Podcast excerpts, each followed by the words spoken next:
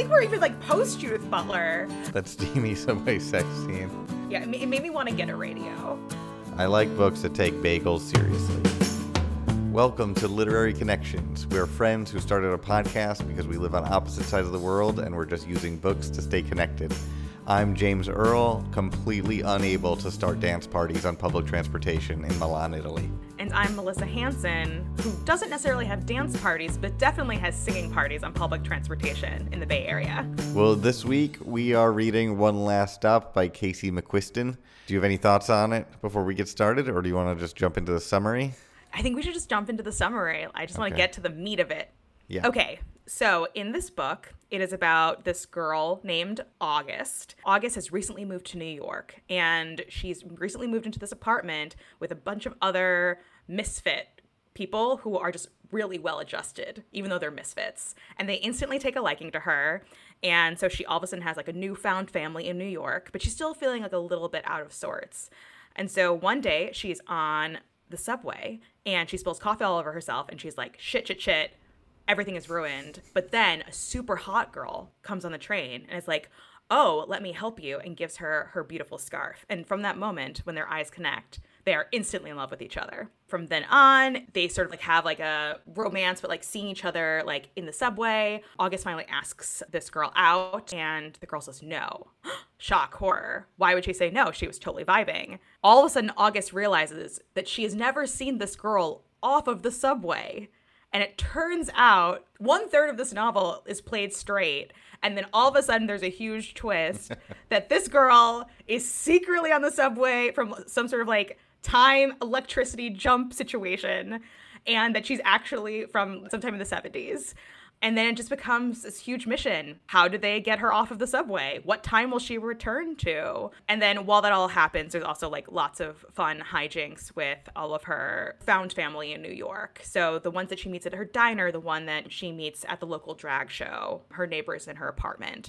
And so it really is about her creating this family for herself in New York, while also, wait for it, she's also solving the mystery of her disappearing uncle.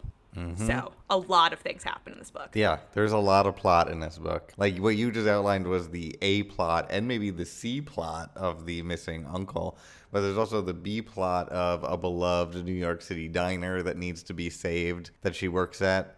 A D plot about her roommate and the drag queen next door, and a will they, won't they. So there's just a lot of different plots going on. Yeah. Although I do like that the A plot and the B plot magically line up together, which they totally would if this was like a Netflix rom com, where like in order to both save the hot girl from the train and save the diner, we have to throw a giant party Yeah. and it'll accomplish both. Right, And that just if really we great. just throw a big enough party.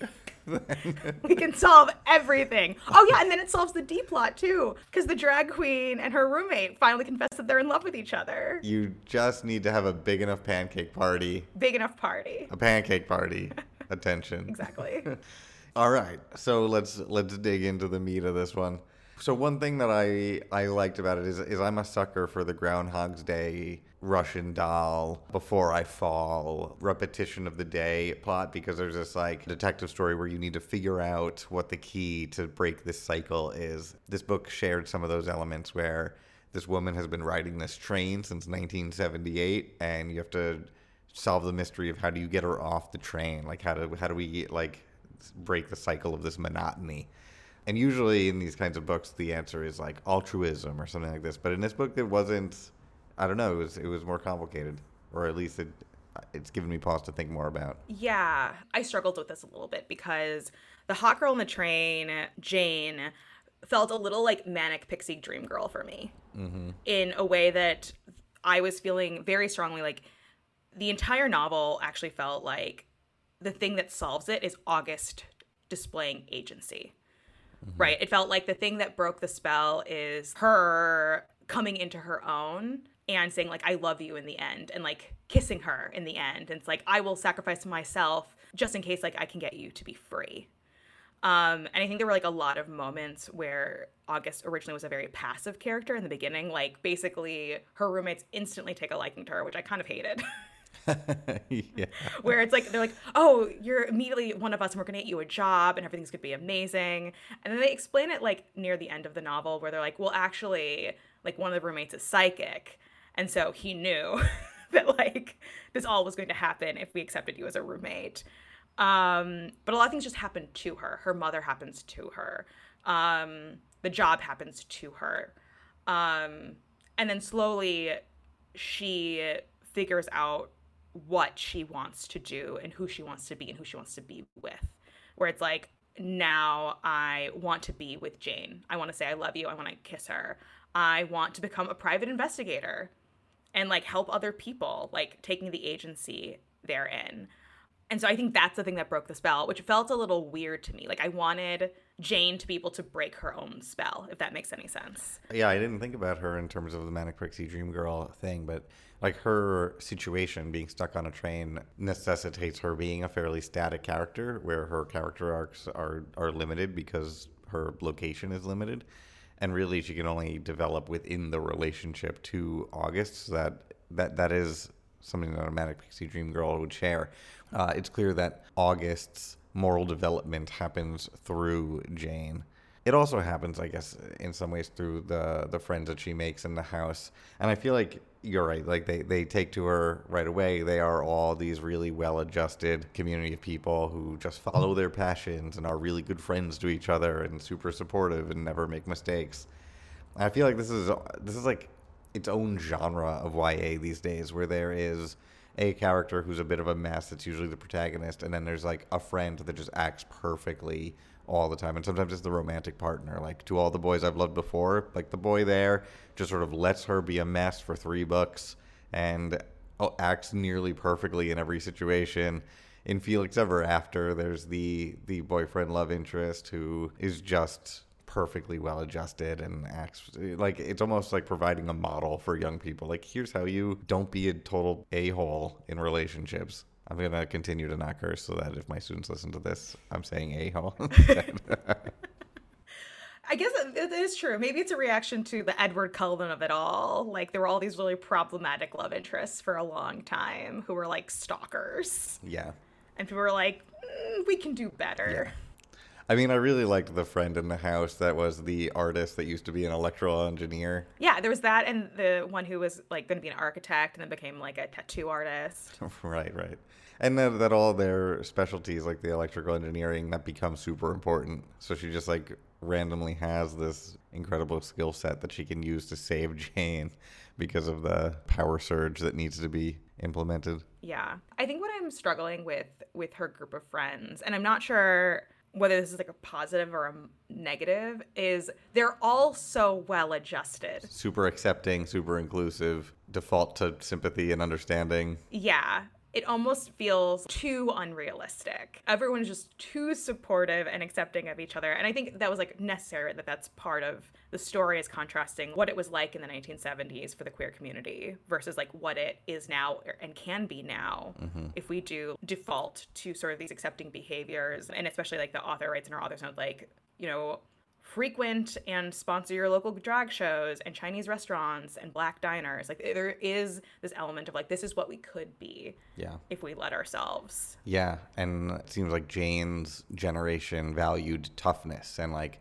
being able to stand up for yourself and august generation tends to value fairness and empathy and like there are these two different pictures of that community presented in the book and, and compared and I don't, I don't think the book like takes a side on which is more effective or more necessary or whatever but it like just shows the progression there is a question to me of like is it showing like an unrealistic progression? I kept on coming back to um, Lindsay Ellis's YouTube video about Rent, mm-hmm.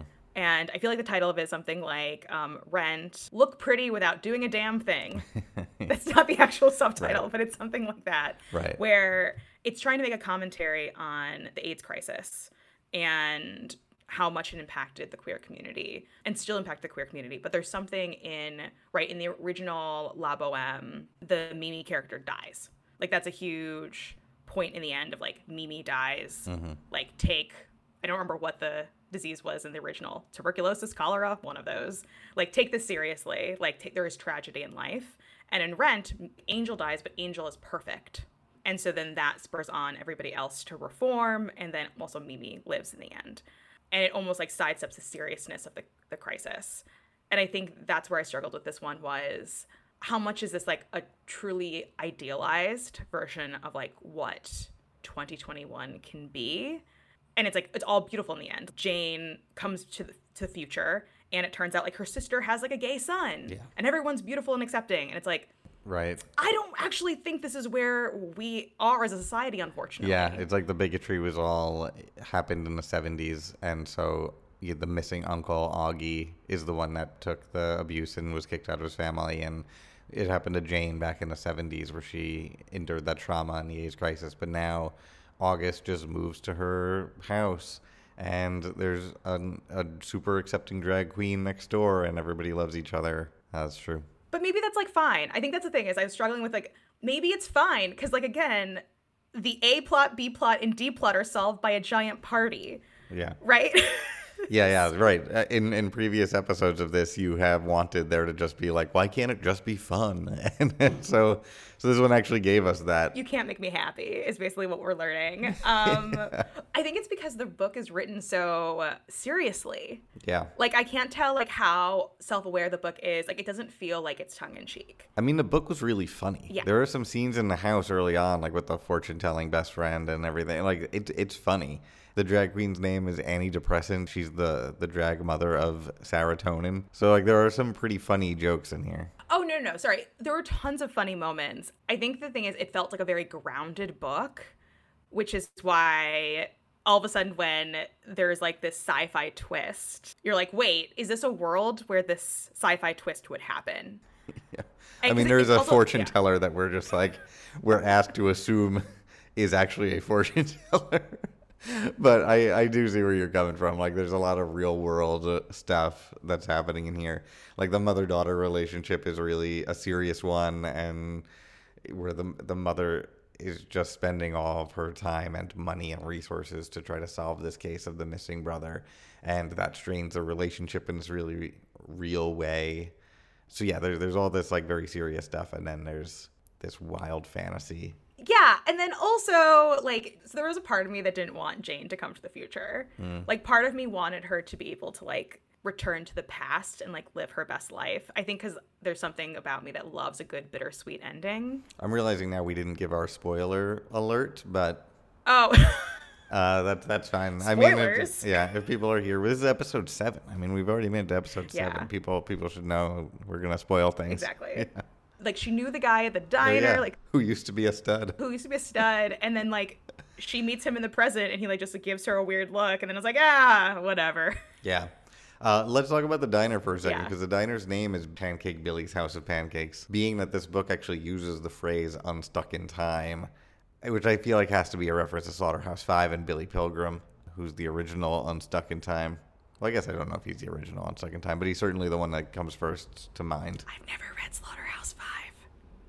That's cool. That's cool. I, I got you on this one. Thank you. So Slaughterhouse 5. you got me on Rent. I got you on Slaughterhouse 5. Slaughterhouse Five is a story of Billy Pilgrim who witnesses the firebombing of Dresden and becomes unstuck in time after this. Basically, the thing is like an allegory for post traumatic stress disorder and like the ways that little things can just take you from the present and throw you back into the past and sort of move you around like that. As I was reading this, and it's very clear that Jane has become unstuck in time. She's got a job at Pancake Billy's, which sound which just seems kind of magical. I was like, okay, like the answer to this is that Jane became unstuck in time because of a traumatic event. So I was waiting for there to be like some sort of really intense encounter that she had on the subway that then basically like threw her into this unstuck in time trauma post traumatic stress disorder experience. And then it turned out that the reason that she became unstuck in time was uh, her friend puked on the tracks, and and she saved his life. And then the the blackout of uh, New York City in 1977 happened. Yeah, I mean, she does get to be a hero in that instance. So she did like sacrifice herself through a like heroic act. I think what's interesting about it is it loops back around to like how Jane was saved by August. I'm still a bit confused about how August powered, like how their chemistry worked. Mm-hmm. And I think there was something that I thought that was going to happen around the fact that Jane and August's uncle were very, very close, especially because like August was named after her uncle. Yeah. That there is something that was like Right. hereditary. Yeah, there's about clear it. doubling that's going on with their names. Right. And there's like chemistry between her and August, like that sort of kinship from the first generation, like following, like, and that sort of link. And I actually thought there was going to be a lot more to the mystery of her uncle than he was dead the entire time. Yeah. Well, don't we find out that he wasn't dead the entire time? At the very end, we find out that he actually lived in California pretty happily and had a, a boyfriend and had a whole life and then died in a car accident. Yeah, but I think he died in the 70s. Like he died very quickly, like after he was supposed to be reunited with Jane. And so part of me was like hoping for an ending of it where like Jane went to the past and then she like ensured that August didn't die or something like that, like Oh, something yeah. a little more triumphant. Um and then like became like a like a like an even bigger civil rights activist and opened her, and had started her own zine and just like brought forth the future that she had seen that was possible by living in this world Yeah. of August and her friends. But that version doesn't allow like the two main characters to like make out Right. and be happy. So right, and have that steamy, yeah. that steamy subway sex scene. Uh, one thing I want to get your opinion on is how seriously this book takes popular culture, which I really appreciated. And it goes from everything. There'll be these funny lines like this person swoops in like Brendan Fraser in The Mummy, and so it like uses these references. Um, but also, like Jane's salvation happens in part. Like, sure, it happens because of her relationship with August, but it also happens because of her connection to pop music and the smell of pancakes like that these things don't just exist for us in the background that these are actually the things that anchor us to our reality and so it was nice to see popular culture just taken so seriously in a book Yeah. I mean, I'm really excited about the Brendan Fraser like resurgence that we've seen. It- like, wait is he i have no idea i just thought he'd like disappeared after encino man or whatever Well, there was like a whole thing about how he was actually being like sexually harassed in Hollywood and ended up getting a little bit blacklisted. But now he's like in a TV show with Tom Welling. It's probably a downgrade for him, upgrade for Tom Welling. cool brendan fraser resurgence He is back in business. So, very exciting to see a reference to that.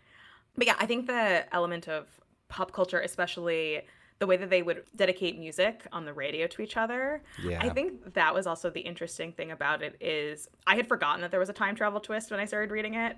Mm-hmm. I and I was just so I was reading it straight and I was like, "Oh, when Jane says, "Yeah, I listen to cassettes cuz they're like vinyl, but I can carry them around." I was like, "Oh my god, hipsters in New York are the worst." but I totally believed it. I was like, "Yeah, that definitely is something someone would say." right but like the ability to like have that element of connection to the past that allows you to have connection to others in the present felt very strong to me because we think about these things in popular culture as trivial, Frivolous? frivolous, superfluous. Right. We think about them in these terms, but like they actually do build community. Like they they do allow us to connect with each other, and in this book, they help us connect to our previous selves and past times and whatever. I mean, this is something I saw with a bunch of the plots. This seemed to be a common theme that's part of the pop culture, but also part of the knife, like the symbol of the knife that has been passed down from her missing uncle through her mother and to, to August, is this idea that like this thing can really help her. She uses it in her detective work. She can pop windows and, and stuff like this with the knife. And so it's like something that actually helps her survive and like be her authentic self in the real world, but it's also a connection to the past. It's like the past has bequeathed her the tools to deal with what's going on in the present and that's like in the plot of her being a detective but also this is true of the fights that Jane and her friends were doing in the 70s and it has equipped her community in her house with the tools to support each other and to like operate in the real world there's Billy's House of Pancakes which has its investment in the past that then carries through and these are all things like, you know, pancakes and Queen. Like these are not things that we think of as, I don't know, things that can offer salvation. But in fact, like that is the way that these characters are redeemed in this book. Yeah, and this idea of what should be permanent. I think there's like a lot of thought that's being put into like, oh, like in order to like move forward as a society, we need to dismantle what came in the past. Mm-hmm. And I think this book does a really good job of saying like, we're not like completely dismantling the past, nor are we offering like a complete lack of grace for people who have not been perfect. Like I think August's relationship with her mother as well as her grandparents is an example of this. But there are certain touchstones of humanity that we all hold sacred and that will continue to link us as we move forward. Like pancakes. Yeah. Pancakes will always be our great unifier, unless Yeah. you eat waffles, I guess. and you make enough of them, and Yeah. all the plots will be solved. Mm-hmm.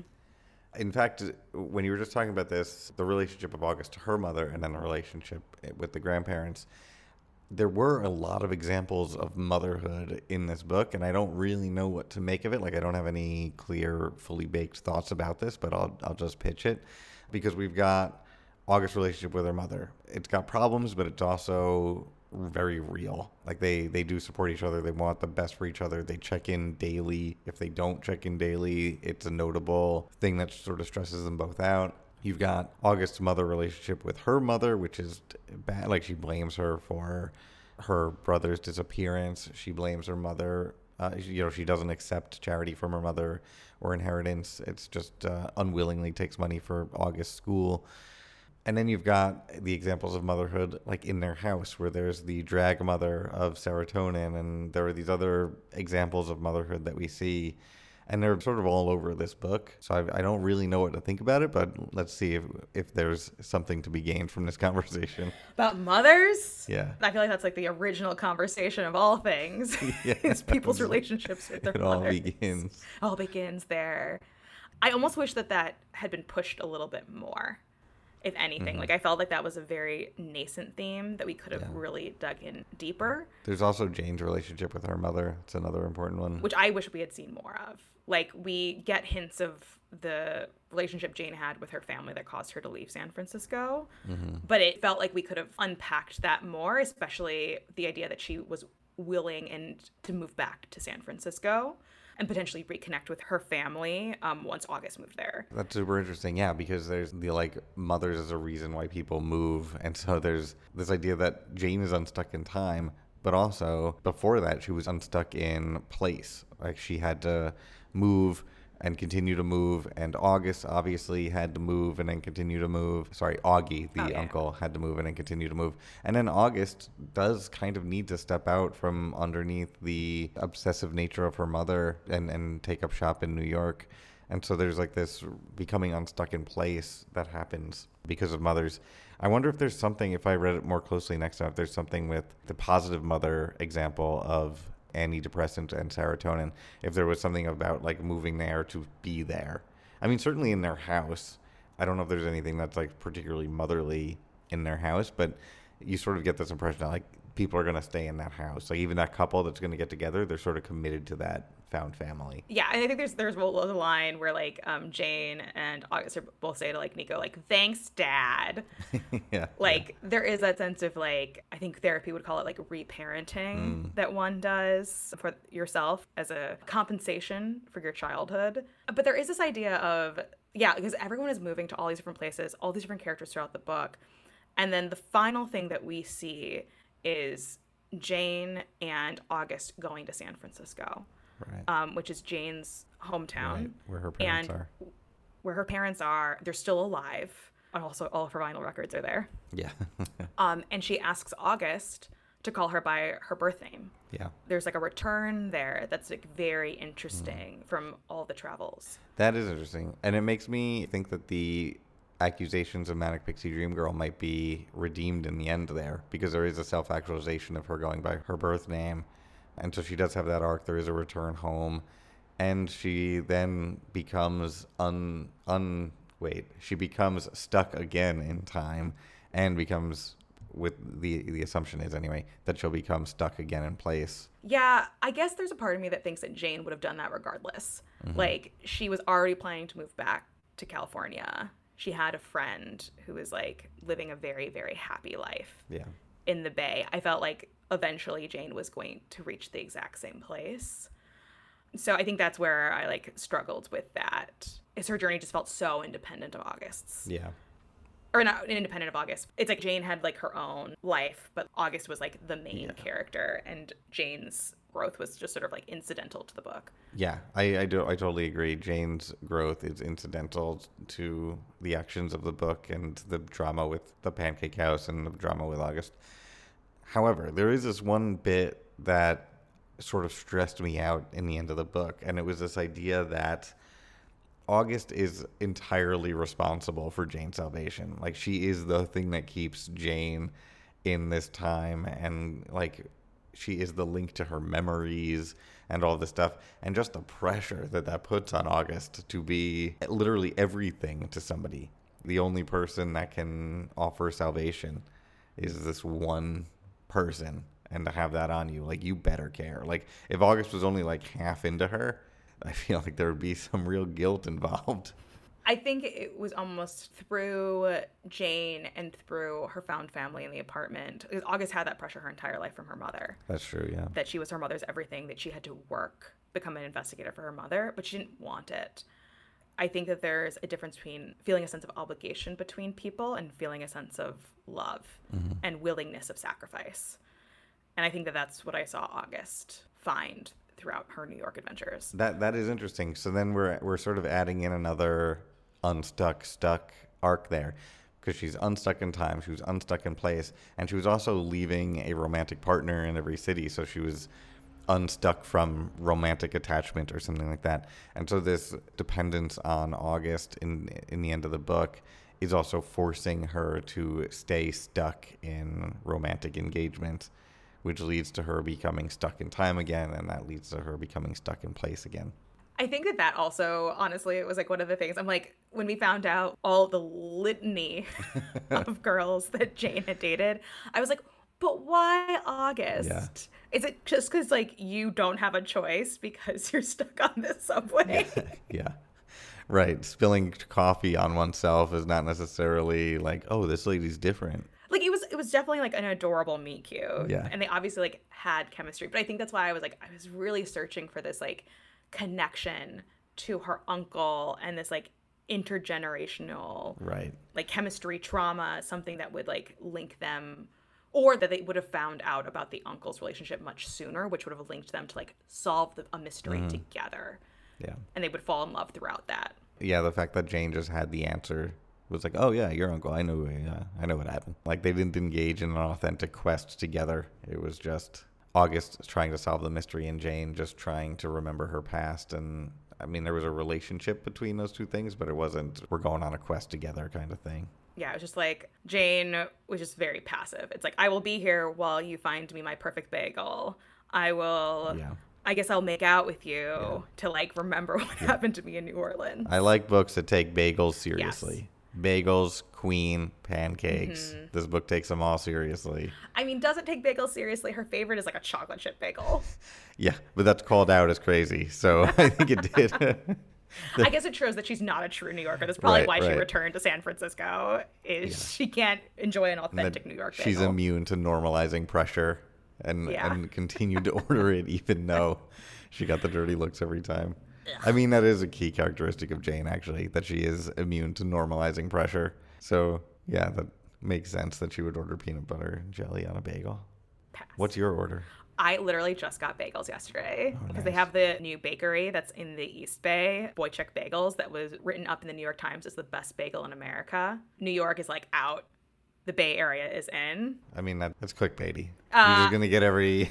I mean, I waited in line like 30 minutes and they were real good bagels. But what's your order? Oh, yes. I got an everything bagel with chive cream cheese. And then if I'm feeling bouge, I'll do the full like lox, red onion, caper situation. I do love in New York, they always have like an egg everything.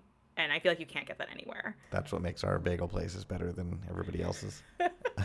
What's your order? Well, I'm a Long Islander, so I go bacon, egg, and cheese on and everything. But if we're just doing like, uh, if I'm in Brooklyn or somewhere else in New York, I'll just go with an everything with a, a chive cream cheese smear. So good. Yeah. The best. Um, all right, to bring this back to the book, One thing I'm struggling with that I, I honestly don't have an answer to is what is the connection between the A plot and the B plot? Like usually there's some sort of thematic connection, like other than Pancakes can save everything. yeah, other than they can both be solved with enough pancakes.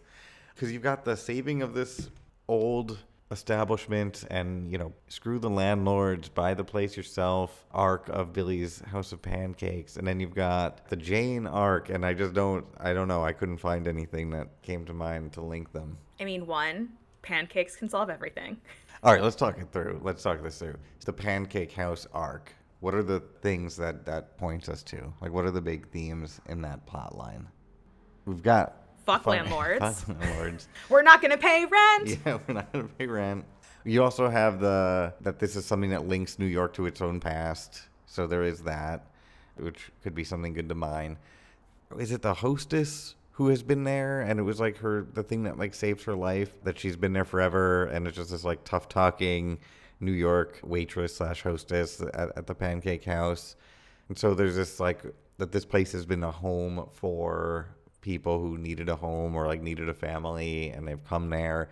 It's described multiple times in the book as being magic in in the way that it like has this community of people and is like old school. Yeah, maybe maybe it's just this like the necessity of the past in the future. Maybe that's the theme that holds them together. And there's something interesting that I feel like could have been linked a little bit more, but August is a terrible waitress when she starts. Mm-hmm. And there comes to be some sort of importance. Like the reason that other people are better at it is like you need to pay attention, you need to be listening, you need to be present. And August isn't that. Which is ironic because, like, as a detective, she's very present about like what's going on and observing everything and remembering everything. But when it's her employment at this Like, yeah. restaurant, she's just terrible at it. Right. And so I feel like there's a similar thing where it's like she isn't able to place the restaurant initially and she can't place Jane either. Hmm. Like she's able to like dissect everyone else on the subway accurately, but not Jane, but not the pancake house. Yeah, And I think if I was going to like change one thing here to like link up the A plot and the B plot is I think there needs to be more magic in the book. Hmm. Like I think there should have been something genuinely magical about the pancake house. Because I think that when there's only like a couple of things to suspend your disbelief, that's where it feels weird in an otherwise grounded book. But I think if it was, both of these things are magical and deserving of being saved. And there's a link there that would have made more sense to me. yeah. I think they both have this like stressing the importance of not dismantling our past and not just putting in another. I think they said like it's going to be a high end juice bar, Or a Cheesecake Factory. something like that. They, they said either was an option. So like keeping that like grittiness that Jane represents, like remembering the battles that Gen X or it, it, would Jane count as Gen X? Well, remembering the battles that they fought and the ways that they needed to fight them, and like offering grace when that generation needs it, and then also like offering grace when that pancake house can't afford rent anymore, and finding ways to save the past. I don't know. Jane's a straight boomer. Oh, jeez. I think that was the other thing about her coming to the present is she just like it seemed like the only thing that she really needed to oh, learn was like pop culture and like how to say Wi-Fi. this is, yeah, this is definitely this was my biggest suspension of disbelief. I can actually handle the fact that somebody was stuck on a train for since 1977 more than I could handle that somebody from 1977 could just show up in 2020 and not have their brain literally explode when they hear about a smartphone. Yeah. Like that is insane. And then already she was like at the cutting edge of gender discourse. Right, right. She just jumped straight to like Judith Butler level understanding of queer discourse. Yeah, she's I think we're even like post Judith Butler. postmodern queer theory right there. Like, I mean, I think this has like actually been like a pretty big tension in the feminist movement, and especially within like old school lesbians. Has it, there's been a big tension between Right. A real Jane would definitely be a TERF. yes, For sure. And I was like, I mean, in an ideal world, this is like totally makes sense, but like, there's no way she could operate a smartphone, and there's no way that she isn't going through a TERF phase. I just am like, this is, does not make sense. No, she, yeah, she just understood everything way too fast. I mean, I would understand if she like got Joy Division and like understood that, and then was like, okay, what what's the next thing, and like went through some progression. But she jumped straight straight to Spotify. she did take a detour into some radios. I did get nostalgic for radios. Yeah, and call-ins and mm-hmm. being able to request a song and then hearing it. Yeah. That hasn't happened to me since like 2002 or something. Yeah, it it made me want to get a radio.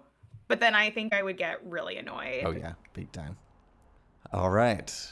We want to talk about what we're going to read next. Yeah. Looking at our backlog of books that have been recommended to us from people engaging with us at our Twitter handle at lit underscore connections, I see that we've got The House of the Cerulean Sea by TJ Klune, and I've heard some good things about that Ooh. from the youths in my class. I mean, you know, I love a good youth recommendation. Um, they keep us hip. The summary starts with the phrases a magical island, a dangerous task, a burning secret. Looks like we might be taking another dive into fantasy. Yeah. I mean, one last stop, I guess, was fantasy. It just It was like fantasy. You're right. It just didn't feel that way. The Pancake House wasn't magical enough. Let's go full magic. Let's return to a land of yeah, magic. let's go full magic. Uh, yeah, I'm looking at the summary now too, and it says when Linus is unexpectedly summoned by extremely upper management, he is given a curious and highly classified assignment.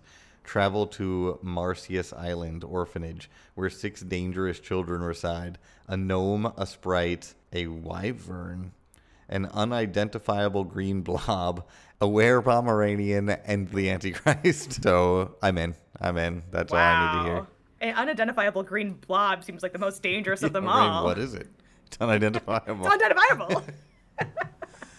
okay, let's uh let's commit to that. I think I already bought it on my Kindle, so I'm ready to go. Literary Connections is hosted by me, Melissa Hanson, and James Earl, and we're produced by Kimberly Johnson. You can follow us on Twitter, lit underscore connections. Join us next month when we'll be reading The House in the Cerulean Sea by TJ Klune. See you next month, Melissa. See you next month. Bye. All right. So next week, Month. next month, I forget that we definitely can't read a full book and record a podcast in a week. If maybe we could if we were aware Pomeranian. Yeah. yeah, they could do anything. Certainly if I was an unidentified green blob, Yes, you could, we definitely. would go daily, daily Yeah. podcasts. Absolutely.